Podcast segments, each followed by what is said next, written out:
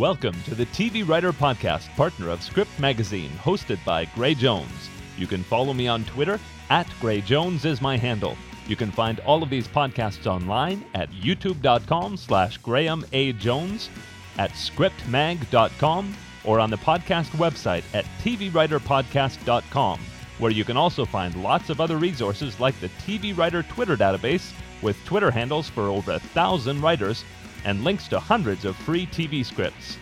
Now, on to the episode. My name's Gray Jones, and I want to welcome you to the TV Writer Podcast, partner of Script Magazine, episode 90 for May 2016. Well, today I'm so excited to bring you an interview with Ken LaZebnik, who is the founder and director of the Master of Fine Arts in TV and Screenwriting program at Stephens College. It's a low residency program based in Hollywood, and it is dedicated to raising the profile of women writers. It's a program that helps women to break into TV and feature writing. Very, very exciting program, and he's going to tell you all about it. And actually, in our next episode, episode 91, we're going to hear from one of the people who is taking the program, and, and that is Kanisha Foster. So, uh, really exciting pair of episodes here talking about the, the exciting new program at Stephens College. Enjoy. Uh, so I want to welcome Ken LaZebnik to the podcast. Ken is the founder and director of the Master of Fine Arts in TV and Screenwriting program at Stephens College, a low residency program based in Hollywood, and that just launched in 2015 and uh, he writes for television, film, and the theater. His work includes collaborating with Garrison Keillor on Robert Altman's last film, A Prairie Home Companion, and many years of writing and producing hour long television dramas, including seven years of writing and producing the very famous Touched by an Angel. And two of his plays have won citations from the American Theater Critics Association. His first book, Hollywood Digs An Archaeology of Shadows, was published in 2014. And this is a collection of essays about personal encounters with Hollywood history, which sounds really cool. Uh, I get the impression that you have a lot of stories to tell. well, I hope so. I, uh, it is a bit of a family craft. My father was a writer and taught writing at Stephens College which explains my lifelong affiliation with this school. Um, there are four LaZebnik children, uh, three brothers. My older brother Philip, who's written big animated features like Mulan and Prince of Egypt, and uh, one of the co-writers of Pocahontas. And then my younger brother Rob, who's a longtime comedy writer. The last 10 years has been writing for The Simpsons. Uh, and my sister Cindy, who uh, is a, writes uh, nonfiction. Um, so it's, it's sort of, I guess, just the shoemakers, you know, children all have ended up being cobblers. wow, wow, that sounds actually really fascinating. Um, so why, why, don't you tell me a little bit about about uh, when you grew up and, and when did you know? I mean, your, your, father was a teacher at Stephens College for 40 years. You told me. Um, so you you grew up kind of in this environment. When did you you know for yourself that you wanted to to be a writer? I think that as I was growing up, one of the things I realized is when I felt some sort of emotional distress, one of the ways that was therapeutic for me was to write, to write about it, to sort of write it out. And I realized that from a fairly early age on. Um, I went to college in Minnesota at Macalester College and was always was always writing. I was also an actor um, in decades ago in the early part of my life. Um, but immediately out of college, uh, my brother, my older brother Philip, and I started the theater in Chicago. Uh, it was largely to put on Philip's musicals, uh, but I wrote one of them. And then um, within two years, I'd gotten a job offer from the Mixed Blood Theater in Minneapolis, run by my friend Jack Reuler, who, as he says, it's the only job he's ever had. He's run it for 40 years. Wow. Uh, and uh, it has been my sort of home base theater uh, f- for my entire career. They've produced I don't know, 10 of my plays. Um, so I, from a very early age on, I sort of realized that writing was what I did best. You know, it's that great adage, go where you were wanted. Mm. And I suddenly, when my wife and I moved to New York, and I wasn't getting acting jobs, but I was getting opportunities to write, it finally dawned on me, well, maybe this is really what I should just do. Yeah. And so I've, it's, it's been a wonderful uh, career telling stories. Mm. And, and so, at what point did that become television? I, yes, I, it became television actually fairly late in my life in terms of people starting careers in television. Uh, as I said, I'd worked in Mixed Blood in Minneapolis. My wife and I moved to New York in the mid 80s. We started an off off Broadway theater company, which was great and crazy. And our, our signature piece was the staging of the James Joyce story, stories Dubliners. Um, in New York, I was able to connect with Garrison Keillor and write for his uh, public radio show, Prairie Home Companion. So we, we were living in New York and we were living in, our oldest son was born there, uh, in a, and we were living in a one room apartment, four flight walk up on Christopher Street. And, and my brothers were out in Los Angeles and we go visit them and they had houses they would say, you know, you should come out here, you should come out here. So I, in 1991, when her son was one, I think the final straw for Kate was she was walking our infant son Jack down Christopher Street in his stroller, and somebody flicked a cigarette stub into his stroller. Oh and, my! And Kate just said, "Okay, that's that's it. I think it's time to to go elsewhere." Um, so we moved out to Los Angeles, and um, and it, it took a, about a year, but then I got my first my very first staff job on a short-lived. I, I was I wrote for several short-lived shows when we first got out here. This happened to be a show called Jack's Place, Mm-hmm. but remained friends with all of the people who are on that staff um, for the last over 25 years now. It's been it's been a while. So that that's what, how I got into the world of, of television. I should note that um, I learned the craft in a way. Uh, sort of fr- off the streets. I, this, this, this will date myself in terms of how old I am, but at that point there was no um, DVRs, there was no you know streaming. There's what you could do was watch television live. Yeah. And so to learn how to write a one-hour drama, I would wa- I would turn on the TV and I'd watch Cagney and Lacey, and I'd sit there with a notebook, and I'd say, okay, so here's this opening thing, and then there's a commercial, and now there's oh here's this scene, and then here's this scene, and here's this scene, and well now there's a commercial, and so I figured out after a while, oh I get it. There's like this thing called a teaser, Yeah. and then there are these acts and that these scenes. Oh, like there's a big story, and then there's a smaller story, and then there's like a C story. I didn't even know the vocabulary, but but eventually, it, in a way, it was a great way to learn because you feel like you really learned it uh, internally. There's Yeah. something about intern, like, as opposed to just being told, "Here's how it's structured." I had to actually figure it out for Hmm. myself, uh, which I actually think is a great advantage. That's that's fantastic. It, it reminds me a little bit of uh, Blake Snyder, who wrote Save the Cat, and and I had read probably thirty screenwriting books before reading Save the Cat, and it was his book that finally opened my eyes to to the structure. And now, of course, everybody's trashing Save the Cat now because all the Hollywood movies are are following that structure too rigidly. But um, one of the things that he did, he it was back in those days, and he would record on a tape recorder so that he could listen to the shows in his car and analyze the structure in the same way. And I and I think that when you do it that way, you you can grasp the structure in a, in a very different way. That Yeah. You sort of get a feel for it. Yeah, and of course the um, the essential element of learning to write in any craft, but especially for television, is just to simply do it. And that's why in the MFA program, I think we have a, a lot of emphasis on, you know, the first year you're writing the screenplay, but you're also writing the spec one hour, and then you're writing your own, um, you know, your own pilot. And in year two, then students continue writing another screenplay, and then their thesis project, which could be you know, their own original hour-long pilot. It could be a comedy show. It could be a web series.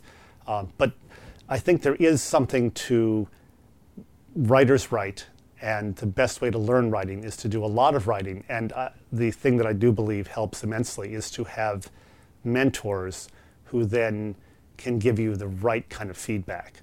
Because many people can write script after script after script, but if they don't get, I think, the right sort of inspiration, people asking them the right questions, they they plateau. And, and certainly our goal is to produce um, graduates who work. That's the whole point. Yeah. Well, t- tell me about some of your mentors when you were early on learning the, the, the craft of, of writing. You said you got on a on a few uh, sort of short-lived shows. I, I noticed that you wrote on the Commish with uh, Stephen Cannell, who I'm a big fan of his. Uh, well, um, I, I, yes, that's a great question, and I, Yeah. I, sh- I want to go back to. I always acknowledge Garrison Keillor because, especially for writers, mm-hmm. you know, Garrison is the most prolific human being I've ever met. I always want to acknowledge that he he didn't need any other writers, so mm-hmm. he was. This was just a gift. I he has a two-hour show, and at the point where I was writing for the show, I would write the five minutes of it that he didn't.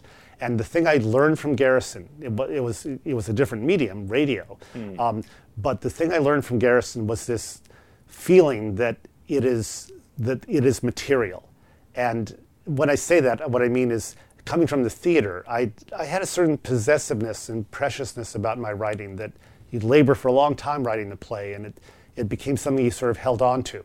And I remember the first time I was at uh, with Garrison as he was putting together because you know it's a weekly show, and so Friday night we'd had a group of scripts and do a read through with the actors, and then Friday night go back to his office, and you know he just sort of sit there and go, well, um, I like this line, and then he would overnight he, he would take this one line from a seven-page script and just totally rewrite it, you know, just throw everything out, and and it was nothing to him.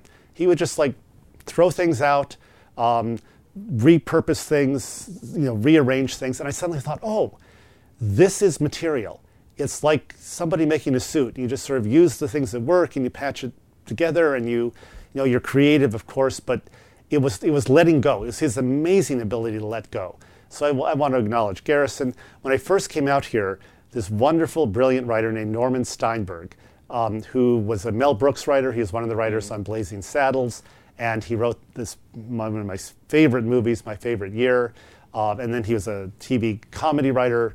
Um, and Norman, this was the most amazingly generous thing. He just read one of my scripts and liked it and invited me to lunch. And then he invited me to co write with him this adaptation of a book uh, as a project for Michael Keaton. And unfortunately, it, it never got off the ground, but it was, to me, the most amazing learning experience because I'd go with Norman and we'd have these meetings with Harry Colomby, who was Michael Keaton's manager. And, and, and Harry and Norman, this was, this was when I felt like, oh, this is how Hollywood should be or how it was, I think.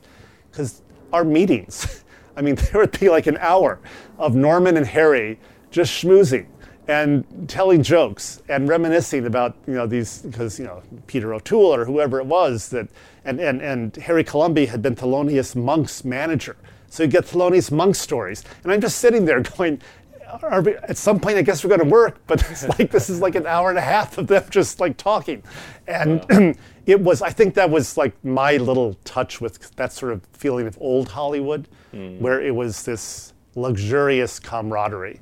Um, anyway, so I just want to acknowledge Norman, who was you know fantastic, and and you know the very first. I will also say the very first show that I was on staff for, that show Jack's Place, was run by this great guy Scott Shepard who um, was a brilliant showrunner and in my very first job was able to show me all right this is how an hour long drama can be run you know and, and done really well so I, i'm very grateful to all of these people who've been incredible mentors And, and fairly early on, you got on Touched by an Angel.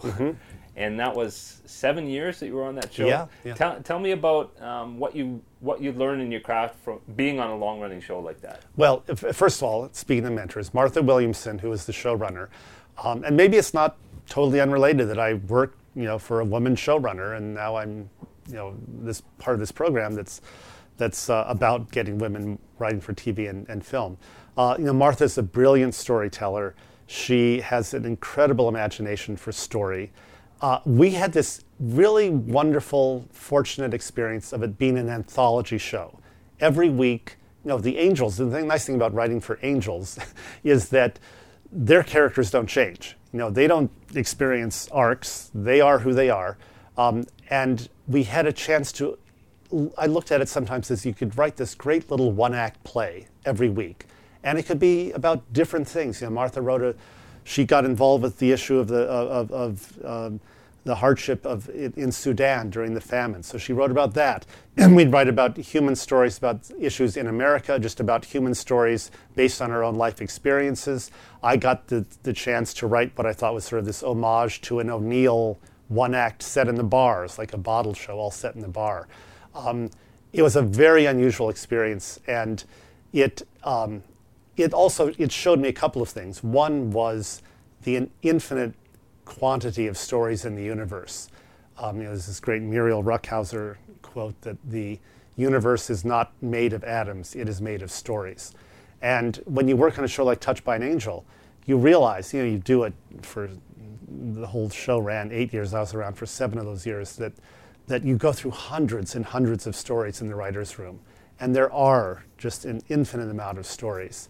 Uh, having said that, of course, there's actually only about seven stories, but there are an infinite amount of human beings, and it is through the human beings' individual perspectives that it makes the story unique. Um, so it was, it was, a wonderful, it was a wonderful experience as a writer. I think it was a very luxurious experience as a writer because you got a chance to just do whatever stories you wanted. We would do period pieces, we do social, you know, social issues, we do fun stories, we do romantic stories. It was, it was a great experience because it, it sort of crossed a lot of genres, really. Mm. Now, speaking about crossing genres, a lot of the work that you've done since then has been in, in different genres. You, you've done from Star Trek Enterprise to um, the, the feature film Prairie Home Companion to Army Wives, um, and then uh, in performance of the White House, and, and, a bunch of different things. Plus, you've produced plays. Um, so, tell me about sort of the how you branched out after that point. Well, one thing that I'm a big believer in is that, strangely enough, the essential question for a writer as she or he enters her writing career is, "Who are you?" To know thyself Hollywood, oftentimes people pr- uh, approach it with the notion that I have to figure out what is commercial. And I'm a believer that if you know yourself and you know who, who I am, who is my identity, that is the most uh, profitable, in the sense of artistically profitable and also economically profitable way to approach your career. Uh, I mentioned this in part because um, I came to realize, I came out here, and I, and I have, I've written comedy and I've written serious things. Um, and after a while, I suddenly realized look, look at you. You grew up in Missouri. You're this Midwestern person. You wrote for Prairie Home Companion. You've written for Touched by an Angel. You're the heartland guy, whether I liked it or not. And, and there were times where I was uncomfortable with that because my work in the theater is often not that. But that's clearly part of my identity, whether I liked it or not. Um, my identity shifted about seven years ago when my our eldest son, uh, went to West Point. Um, and all of a sudden, I was an Army father. This was very unexpected. My wife's an actress, I'm a writer. You know, this, we don't come from military backgrounds. I mean, my father was in World War II, but you know, I, this wasn't part of my identity. And all of a sudden, I was an Army dad. And I can distinctly remember going to West Point uh, during Jack's first year there and meeting one of his professors who had just come back from uh, leading a, a, battalion in Afghanistan.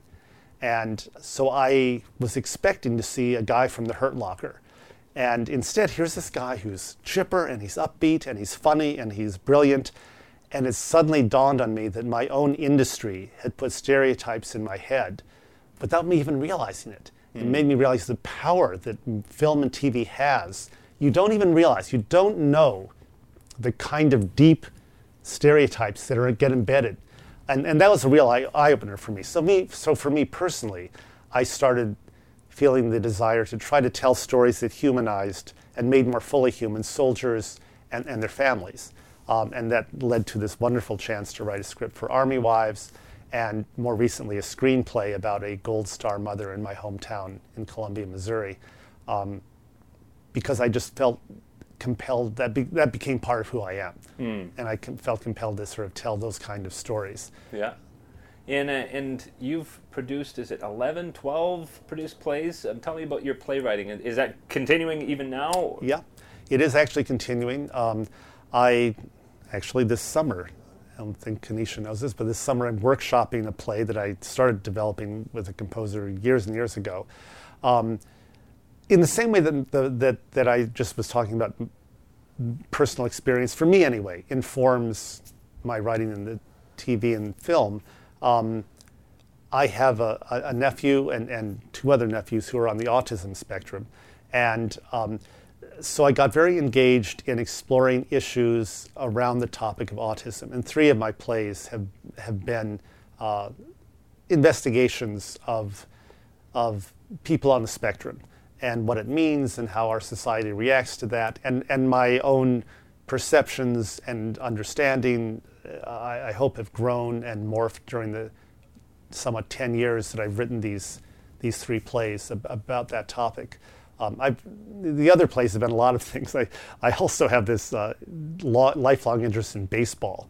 I started a literary journal about baseball uh, back in Minneapolis 30 years ago, and I've written a couple of baseball plays um, a one-man show about Calvin Griffith and a, a, a play about a mythic about a fictional Los Angeles Angels bullpen uh, during spring training, which was called League of Nations because it was it was an exploration of that uh, that baseball in a strange way is the most because it's a meritocracy brings together the most diverse workforce mm. in the mm. world. You know, you get people from you know uh, Latin America, from Americans to African Americans to Chinese to Koreans. It's like uh, I said Japanese, not Chinese. Anyway, it's, it's it, this one place sort of explored this this issue of this League of Nations feeling in this in this one setting. Um, so yeah, so my my plays, um, and again, I, I, I'm not someone who says you can only write what you know. I don't believe that, but I do believe that for me, it's important. It's just what I, the place I come from. And especially for emerging writers, um, I've always felt that each writer should write his or her own David Copperfield. That one script that tells the world, this is who I am, this is where I've come from. And it allows the world to sort of say, oh, I get you, I, I see who you are. And, and I think it's an essential part of every writer's first steps as a writer. Very, very cool. I before we get to talking about the MFA program, I do want to um, hear more about your book, um, Hollywood Digs an Archaeology of Shadows. Uh, tell me about like what are the stories that, that are in this book? The, the first essay, it's a collection of essays in which I have made personal encounters with a shard of Hollywood history, and it intrigued me, and I followed up on it. Um, the first essay I wrote for the book was an essay about F. Scott Fitzgerald, one of my literary heroes, in part because I lived in Minnesota for so many years. Um, and I discovered many years ago, because uh, I was reading letters from F. Scott Fitzgerald to his daughter Scotty, and I saw this address in an Encino. And for those of us who live in LA, you go, F. Scott Fitzgerald lived in Encino? and then I dug further and realized that he was renting the cottage of character actor Edward Everett Horton, who played the fussy butlers in all those Astaire and Rogers movies he was reduced to renting the cottage on the estate of Edward Everett Horton in Encino. And it was so wow. painful to me that this great novelist was, you know, on, in the cottage of the butler's estate that I wrote an essay about that experience. And then it led me to other interesting little intersections of Hollywood history. Um, I'm friends with the daughter of Jock Mahoney, the 13th Tarzan, who led a tragic, um, fascinating and tragic life. He came out here, he was a stuntman originally.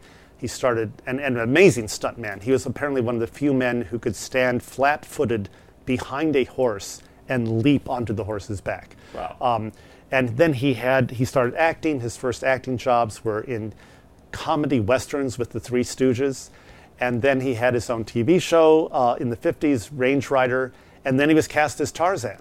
And in his second Tarzan film, and by the way, along the way, he um, married Mrs. Fields, who had a daughter, Sally, and then wow.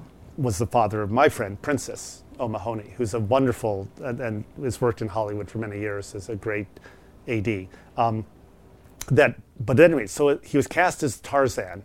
In his second Tarzan film, they were filming in Thailand. And because he's a stunt guy, he always did his own stunts and they asked him to leap off a moving cargo plane into a reservoir of water. And being a stunt guy, he did it.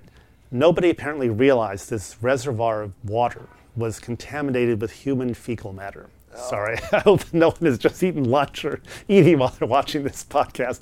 Um, and he, as a side effect, because apparently there were a lot of mosquitoes around, he contracted dengue fever. And during the filming, lost like 40 pounds. And because, as Princess, his own daughter admits, he was never much of an actor, but he was a body. You know, he was this incredibly handsome, six foot four, strapping guy. It kind of effectively ruined his career. And so then he spiraled downward and you know, moved from the house in Encino to the house in Van Nuys to the house in Reseda and um, ended up playing one of Catwoman's henchmen on the old Batman TV show. Mm. And so uh, that was one of the stories. Wow. I also I had a wonderful chapter, which I'm very proud of or happy with because I've remained very strong friends with Gidget. Many people don't realize that Gidget is a real person and that she's uh, great, she's, a, she's healthy, she's alive, and she's Jewish.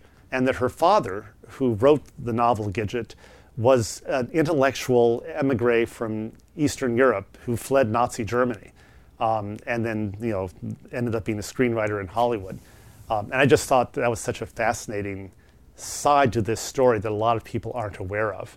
Um, and Kathy, Kathy Zuckerman, who is Gidget, uh, is one of the fantastic person and still uh, has this vital you know energy and uh, is a is a become a great friend. So anyway, that's a, a few of the stories from this book. Thank mm-hmm. you for asking. Yeah, that's very cool.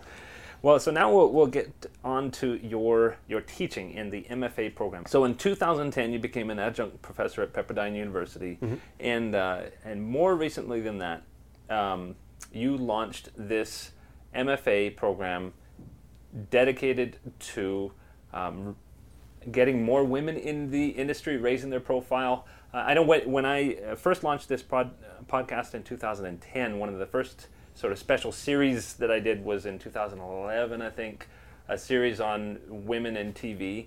And at the time, and this is five years ago now, um, the stats that I was looking at were pretty shocking in terms of um, just how underrepresented women are in TV staffs. There's a lot of TV staffs that have sort of the one token woman, mm-hmm. um, and a lot of TV staffs don't have a single one, woman on them.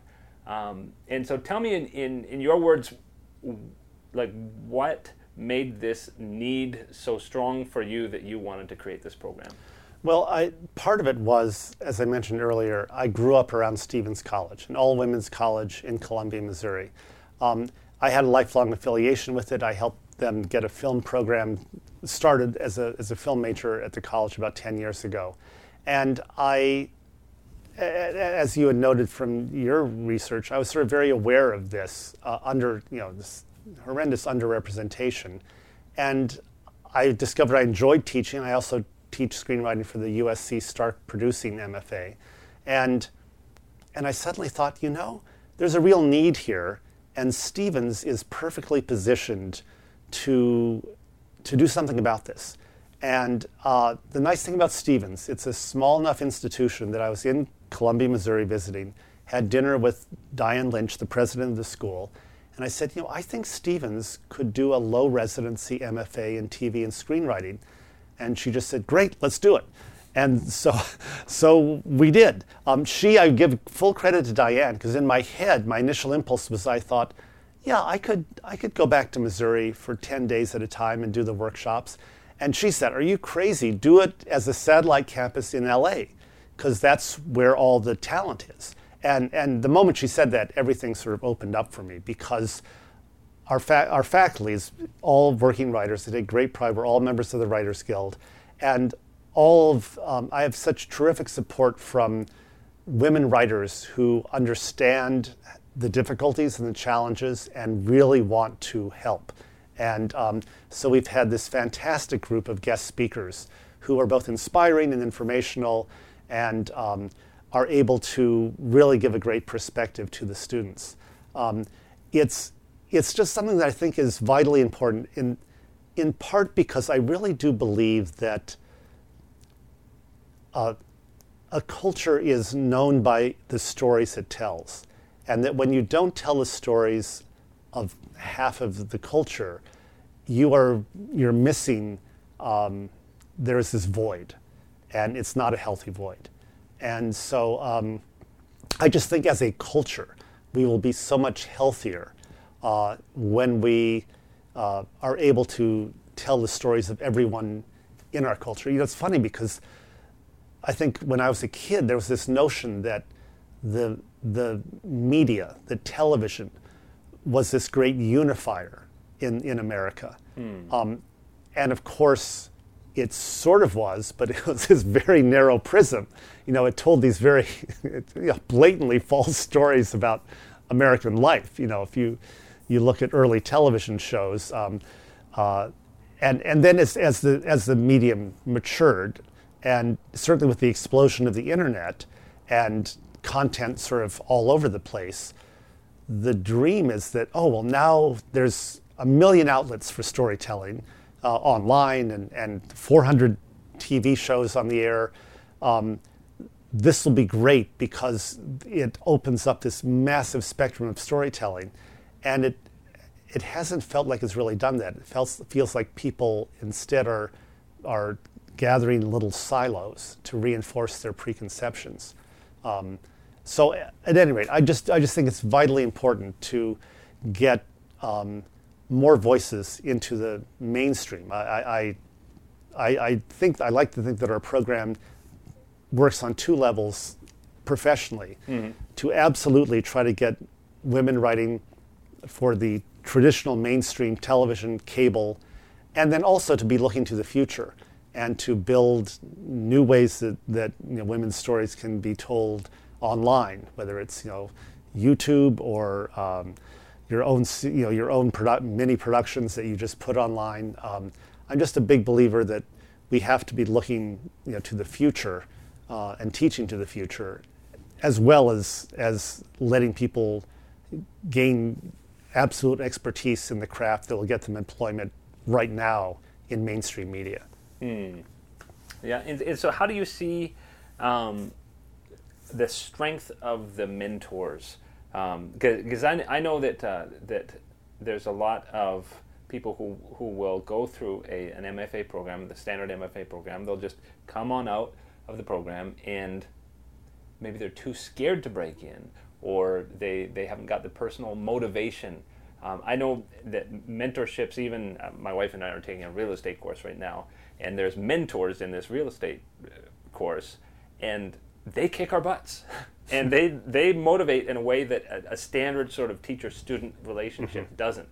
Can you talk about that? About um, about how you've seen the power of these mentors and why you mm-hmm. wanted to set it up that way? Yeah, it's very the mentor relationship is really important to me. I think it's the difference between the, sort of the sage on the stage model of here's somebody just standing in front of the classroom, sort of telling people here's how one should do this. And this very one on one relationship, um, which is different. And I, I, think the way it is playing out is in a couple of different ways. Um, on one level, some of my mentors I try to make very specifically um, tailored to the individual student. For instance, we have one student who this year worked on a, she's a, a, an Army veteran. We actually have three female military vets in the program. She's an Army veteran. She was telling a story that was very personal, but very totally in the world of the Army. And I said, you know what, I should really find somebody who knows that world, who's you know, of that world. So I've, I've T.J. Brady, who went to West Point and served in the Army, uh, and now is a great writer out here in L.A. He was able to come on board for that one woman's as a one woman's mentor, and that's that sort of very particular and specific knowledge that I think he brought that is able to let her script, you know, realize itself most fully. I also like to think that as we move through the program, you know, students will engage with at least five different mentors during the two years, if not six. That among those relationships, I am confident there will be at least one person that becomes a, a long-term, you know, mentor relationship because I know that's how it, you know, how it works in the business is mm. you find somebody who says, oh, I like you. I, I like the way you write. Um, you know what? Here's a show that I'm running, and I think that I we had this opening for whatever writer's assistant or staff writer, and you know let's bring you in and, talk about this job. Um, I'm very confident by the one-on-one nature of these relationships, um, that network will develop for our students. Uh, it's partly why I'm very committed to bringing in all these working writers and showrunners, um, both as mentors and just as one off speakers to the program, because I think that people will connect. there will be these points of connection to um, individuals that will you know, lead to employment. Mm. Well, and we we're, we we're talking off camera about how when you do have the workshops, the 10 day workshops, how everybody lives together. They, they stay in the hotel and not in the same room. Not in the same room, but they, they stay in the same hotel, and there's a, a sort of right. It's a it's a very focused experience when you take the work. Yes, and and that's very really I think it's really important to me uh, to the program to have that kind of cohesiveness um, by all staying in the same hotel. I mean, everyone has their own room, um, but it's what I because I'm very aware that okay, here's this low residency model, unlike a residential campus you know, where people you know see each other daily over two years. It's a very intense, you know, coming together for 10 days in August and coming together again for 10 days in January. But what's been incredibly wonderful for me to see is that the bonding that happens in those 10 days extends all the way through the year. And there's this, and, and this is where, you know, Facebook and, and Twitter and all that stuff actually is enormously helpful because our students stay very connected kind of an ongoing communication stream between all the students during the course of the year. And that's great because because one thing I really want to do is I want to build a community. I'm really big in this idea that the, the thing that will make this whole program work, and it is working already, is to build a community so that we have our first cohort. Here's 20 students. Now we're bringing in in August our second cohort. Here's 20 more students. When the first cohort graduates, to me, it's not like they go off and disappear all right, great. Now you are part of this community, and this we keep building on this community. We, you know, part of after graduation, the idea is that um, each student will specifically have one mentor that specifically is tasked with, all right, every three months you go out to lunch with this person or talk to them on the phone or make sure they're on track. You know, see what their issues are, see what their problems are. Um, I think in my dream scenario, we will build up this community over years that will be, you know, incredibly strong working writers who will help each other. It's really a goal of mine. Very cool. And and so, um, since everybody is coming and staying in a hotel, um, uh, it's not necessarily only people in Los Angeles. People, people could oh, be oh, anywhere yeah. in North America and take this low residency. Oh, program. absolutely. Yes. Oh, absolutely. Yeah. We actually the first year one, I think we have seven Los Angeles residents. I think that's right, out of the twenty. Year two, we only have maybe three LA residents. They, mm-hmm. um, I was very happy. The first year, we have students from Missouri, Kansas, New Mexico, Washington State, uh, Colorado, um, California, Illinois. And then my goal was I said, wow, we really aren't east of the Mississippi much. So this coming year, we have people from Florida, uh, New York State, um, Michigan, you know, and we're really spreading out over the map this this coming year. This, and this is the beauty of a low residency program: is if you are somebody who is a work has a career, you're mid-career, you have children. Most of our students are people with kids with careers, but they can get away for 10 days. And it's not even mm. 10 days. We're we bracket the 10 days by two weekends. So if you can miss a week of work, you can twice a year you can do this program and get your MFA no matter where you are or what. You know, we have one one woman whose husband's in the Air Force. She's going to be coming in from Italy. You know, they're going to move wow. to Italy next year. So, um, you anywhere in the world, you know, theoretically, if you can get to LA for these two workshops, you can achieve this MFA. Which that is, is fantastic because I know a lot of people, particularly who watch the, the podcast, are, are in a situation where they might have done their undergraduate degrees and then gotten work and – gotten a family and gotten busy right. and and the idea of coming back to a full residency program it, it just is logistically impossible right so right. I, I mean this sounds like a fantastic option for for people now um, currently you're uh, the first year and second year you only had 20 students do you, do you see this growing do you see a larger number i, I actually years? i like the number 20 I, I because to me it's this is a um, an intimate boutique setting. I mean, I, I feel like this is part of what we have to offer It's very individualized. It's very personal. Um, I know I was just talking to a, a friend of mine who's in, involved with the UCLA MFA and screenwriting program. They're kind of like growing it exponentially.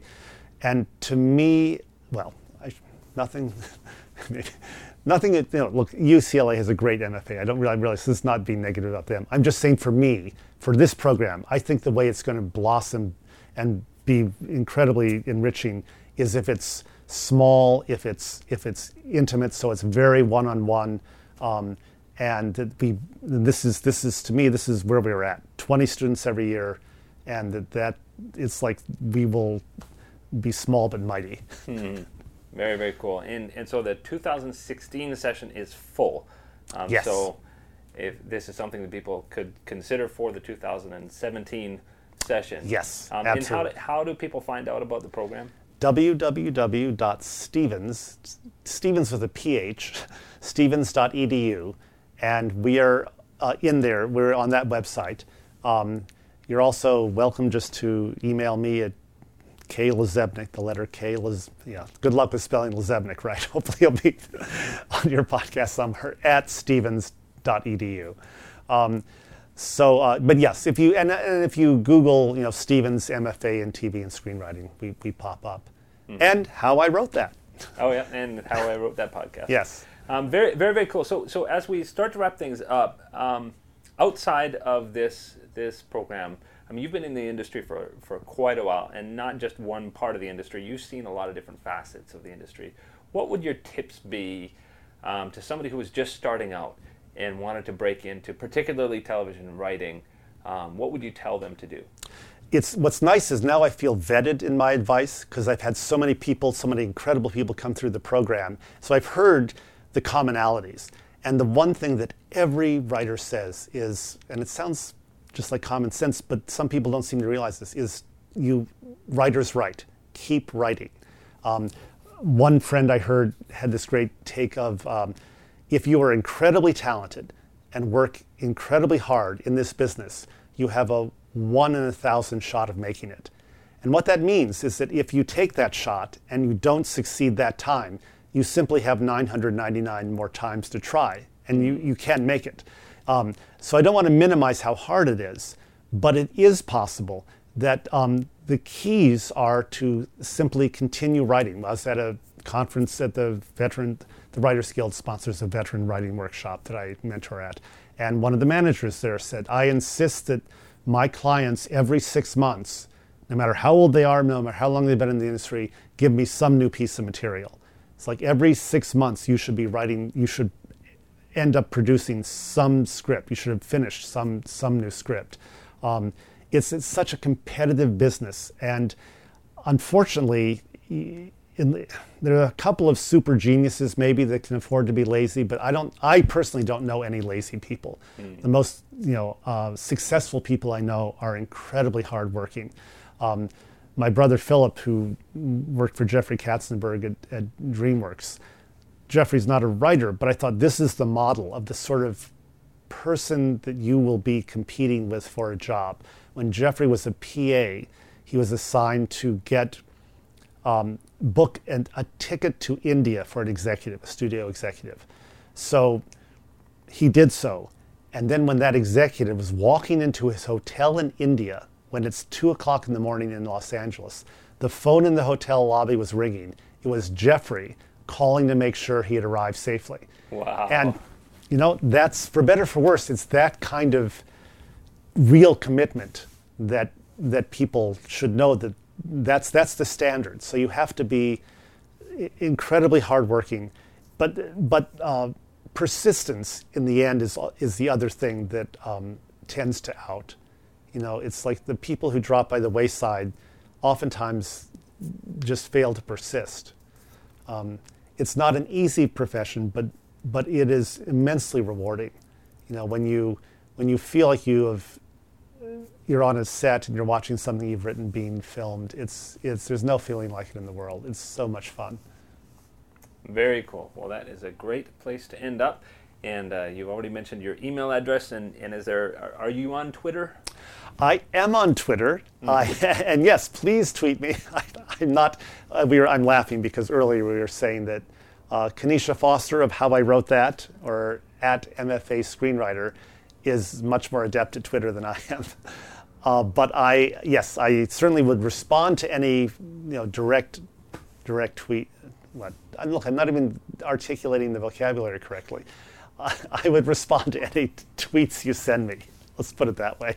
Very cool. And, and so your Twitter handle is? I think it's just Ken LaZebnik. okay. All right. Well, I'll check that and I'll, I'll make sure to put it on the podcast. Post. All right.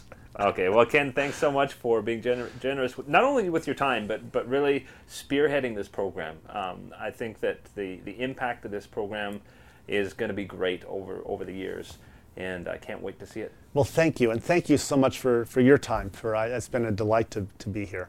Great. Thanks. All right, thanks. I want to thank this week's sponsors. Blackmagic Design, makers of DaVinci Resolve 12 edit software, and much more at blackmagicdesign.com. If you've got kids 8 and under, they're going to love the fun animated songs at abc123songs.com. Want to remind you that you can follow me on Twitter at Gray Jones is my handle for the latest updates. And as always, there are tons of resources at tvwriterpodcast.com. You can find all of these podcasts on YouTube at youtube.com slash Graham A. Jones. See you next time.